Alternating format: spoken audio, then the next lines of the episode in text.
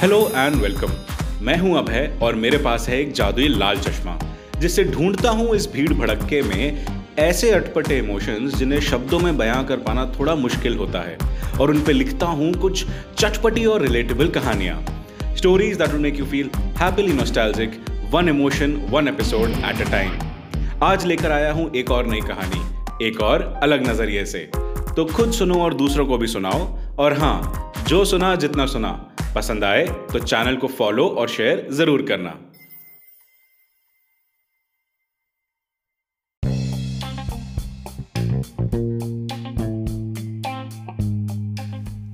Play school की graduation के बाद एक अच्छे प्राइवेट स्कूल में मेरे एडमिशन के लिए मेरे मिडिल क्लास माँ बाप यहाँ वहाँ शहर में धक्के खा रहे थे।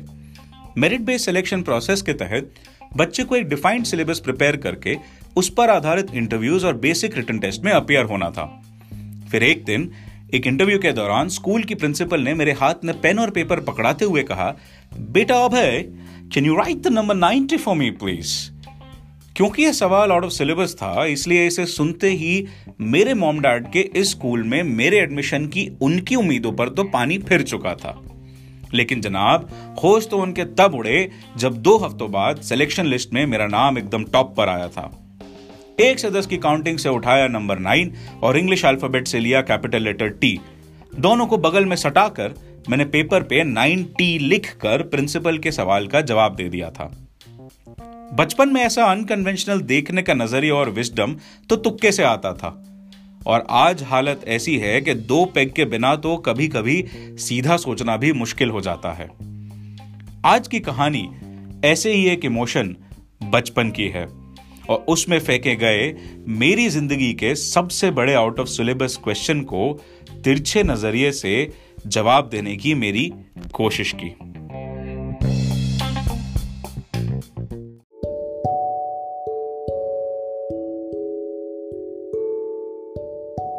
देखा जाए तो हम सबकी ज़िंदगी किसी वीडियो गेम की तरह है जो कई लेवल्स में डिवाइडेड है। हर लेवल के अपने चैलेंजेस हैं आपके और मेरे ये चैलेंजेस भी अलग हैं और इनसे निपटने की हमारी कोशिशें और तरकीबें भी। जो कॉमन है, वो ये है कि हम सबका फाउंडेशनल लेवल बचपन होता है। बचपन। बचपन इसलिए क्योंकि इसमें बनाई हुई अच्छी मेमोरीज इस गेम के किसी चीट कोड की तरह होती हैं, जिन्हें वक्त आने पर हम अपने पावर बूस्ट के लिए इस्तेमाल कर सकते हैं। चीट कोड चीट कोड याद है आपको? जिन्हें अब हम गेम में टाइप नहीं करते, लेकिन ज़िंदगी के छोटे छोटे पलों में महसूस कर सकते हैं। जैसे जैसे ऑफ़िस या कॉलेज से मुँह सड़ाते हुए जब आप घर आ रहे होते हैं और सोसाइटी कंपाउंड में बच्चों को खेलता देख लेते हैं तो ऑटोमेटिकली आपके चेहरे पर एक नॉस्टैल्जिया वाली स्माइल आ जाती है। ज़्यादा कुछ नहीं करती है बस आपके दिल को और दिन को थोड़ा सा हल्का कर देती है। और ऐसे ही इंक्रीमेंटल खुशियों से आपको लाइफ की फाइट में वापस अगले दिन लगे रहने की थोड़ी और पावर मिल जाती है। तो ऐसी ही कुछ खट्टी मीठी यादों के कंट्रीब्यूटर्स थे असल के वीडियो गेम्स 90s के अधिकतर आम बच्चों की तरह पहला वीडियो गेम मैंने मोबाइल या टीवी पर नहीं, बल्कि अपने घर के पास खुले वीडियो गेमिंग पार्लर में खेला था। माँ बाप को गेमिंग में इतनी कोई दिलचस्पी नहीं थी और ना ही कोई वैल्यू नज़र आती थी, इसलिए जाने की ऑफिशियल परमिशन तो थी नहीं। पर फोमो के डर से ये मरता, क्या ना करता। तो फिर ऑलमोस्ट हर शाम को खेलने के टाइम पे मौका दिखते ही मैं चुपके से सोसाइटी कंपाउंड के पिछले गेट से गेमिंग करने भाग जाता। अच्छा हाँ अपनी ये एडवेंचरस लाइफस्टाइल में फंड कर रहा था अपनी गुल्लक से, जो मेरे दादा नाना फूफा चाचा के वक्त बेवक्त के वॉलेंट्री कंट्रीब्यूशन से भरी हुई थी। पाँच रुपए के पाँच टोकन मिलते थे और एक टोकन मशीन में डालो तो कम से कम पाँच से सात मिनट तक की गेमिंग होती थी। किसी दिन हारे ही नहीं तो कम से कम पंद्रह से बीस मिनट तक की वसूली तो तय थी। थोड़े दिनों में जब आने जाने के रास्ते की आदत लग गई तो फिर मैं अपनी छोटी बहन को भी साथ ले जाने लगा। बगावत करके गेमिंग करना हम दोनों के बचपन का पहला कलेक्टिव सीक्रेट था, जिसे हम दोनों बड़ी ही मासूमियत और चतुराई से फूक फूक कर जी रहे थे। लेकिन लेकिन सही कह गए हैं बड़े बुज़ुर्ग कि कभी कभार खुशियों को ना अपनी ही नज़र लग जाती है। अपने छुटपन में मैं ये भूल गया कि जब गेम मल्टीप्लेयर मोड में चल रहा हो, तब जीत की खुशी जितनी बांटने से बढ़ती है, उतने ही उसके फिसलने के चांसेस भी। और एक शाम मैं फिसल गया। एक शाम मैं पकड़ा गया। चोरी करते हुए पैसे पापा के पर्स में से। पापा बहुत डिसअपॉइंट हो गए थे उस दिन। उनकी नज़रों में मिडिल क्लास फैमिली के basic pillars of money consciousness और डिसिप्लिन दोनों की ही धज्जियाँ उड़ा दी थी ना मैंने। मुझे आज भी याद है कि डांट उस ड्राइंग रूम के बीच में खड़े होकर मुझे पड़ रही थी, लेकिन तकलीफ़ तकलीफ़ और और और सबसे ज़्यादा दर्द बेडरूम के पर्दे के पीछे खड़ी मेरी बहन को महसूस हो रही थी। शायद शायद हम सब में से छोटी थी, लेकिन समझ गई थी कि भले ही इस करने की कीमत दुनिया के सामने भैया को दी जा रही है, इसकी असली कीमत तो उसे खुद को चुकानी पड़ेगी।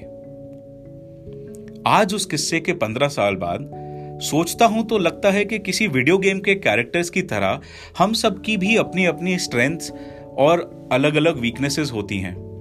लेकिन अपने आक्रोश को तुरंत ज़ुबान पे ले आना तो हम सब इंसानों का कॉमन डिज़ाइन फ्लॉ है।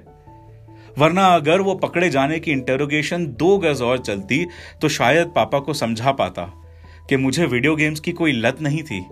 मैं एक्चुअली उस वक्त जो देख रहा था, उससे फैसिनेट हो गया था। अपनी बहन को गेमिंग पार्लर में मैंने उस वक्त का सबसे खुश देखा था। एकदम अनफिल्टेड अनफिल्टर्ड प्योर अनरिस्ट्रिक्टेड खुशी। किसी भी थर्ड पर्सन से इंडिपेंडेंट ऐसा नहीं था कि मेरी बहन ने किसी से दोस्ती करना नहीं चाहा, पर हर बार पाँच कदम आगे बढ़ाने पर उसे तीन पीछे ही लेने पड़ते। स्कूल और सोसाइटी के बच्चों का दिल जीतने के लिए उसने क्या क्या नहीं किया ये? ये मैं जानता हूँ, ये उसका भाई जानता है, लेकिन लेकिन फिर भी बदले में उसे सिर्फ़ निराशा और गालियाँ ही मिली। डिसलेक्सिया कोई छूत अछूत की कंडीशन थोड़ी ना थी, और ना ही हम उसे किसी तिजोरी में बंद कर समाज से दूर रखना चाहते थे। इसलिए इंसानों के इस मौसम बदलते स्वरूप के अगेंस्ट ये मशीनें मेरी बहन के लिए एक साइकोलॉजिकल कवच का काम कर रही थी।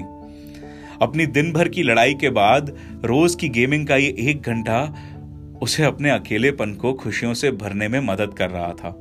क्योंकि यहाँ यहाँ उसका मुकाबला पूरी दुनिया से नहीं था, सिर्फ़ उसके अपने आप से था। और जहाँ पर हार का सोल्यूशन केवल एक अगला सिक्का था। And and that is when I realise that that that ये सीक्रेट मेरी बहन को उसका फ्यूचर का चीट कोड दिला सकता था।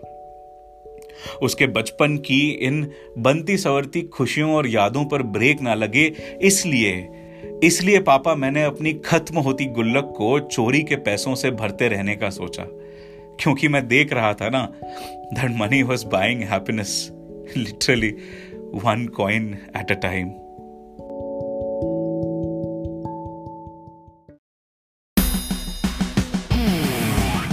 अगर आपको ये कहानी पसंद आई तो मेरी बाकी कहानियाँ भी ज़रूर सुनना, दोस्तों और फैमिली के साथ आगे शेयर करना, और हाँ यहाँ तक आ गए हो तो चैनल को फॉलो किए बिना मत जाना। कहानी पर कोई फीडबैक हो तो मुझे मैसेज करना मेरे Instagram handle Maheshwari under Abhay ninety पर, जिसका लिंक और नाम दोनों ही मैंने डिस्क्रिप्शन में भी दे रखा है। मैं हूँ अभय, और अब आपसे मिलूँगा लाल चश्मा हिंदी स्टोरीज के अगले एपिसोड में। तब तक के लिए take care and enjoy your life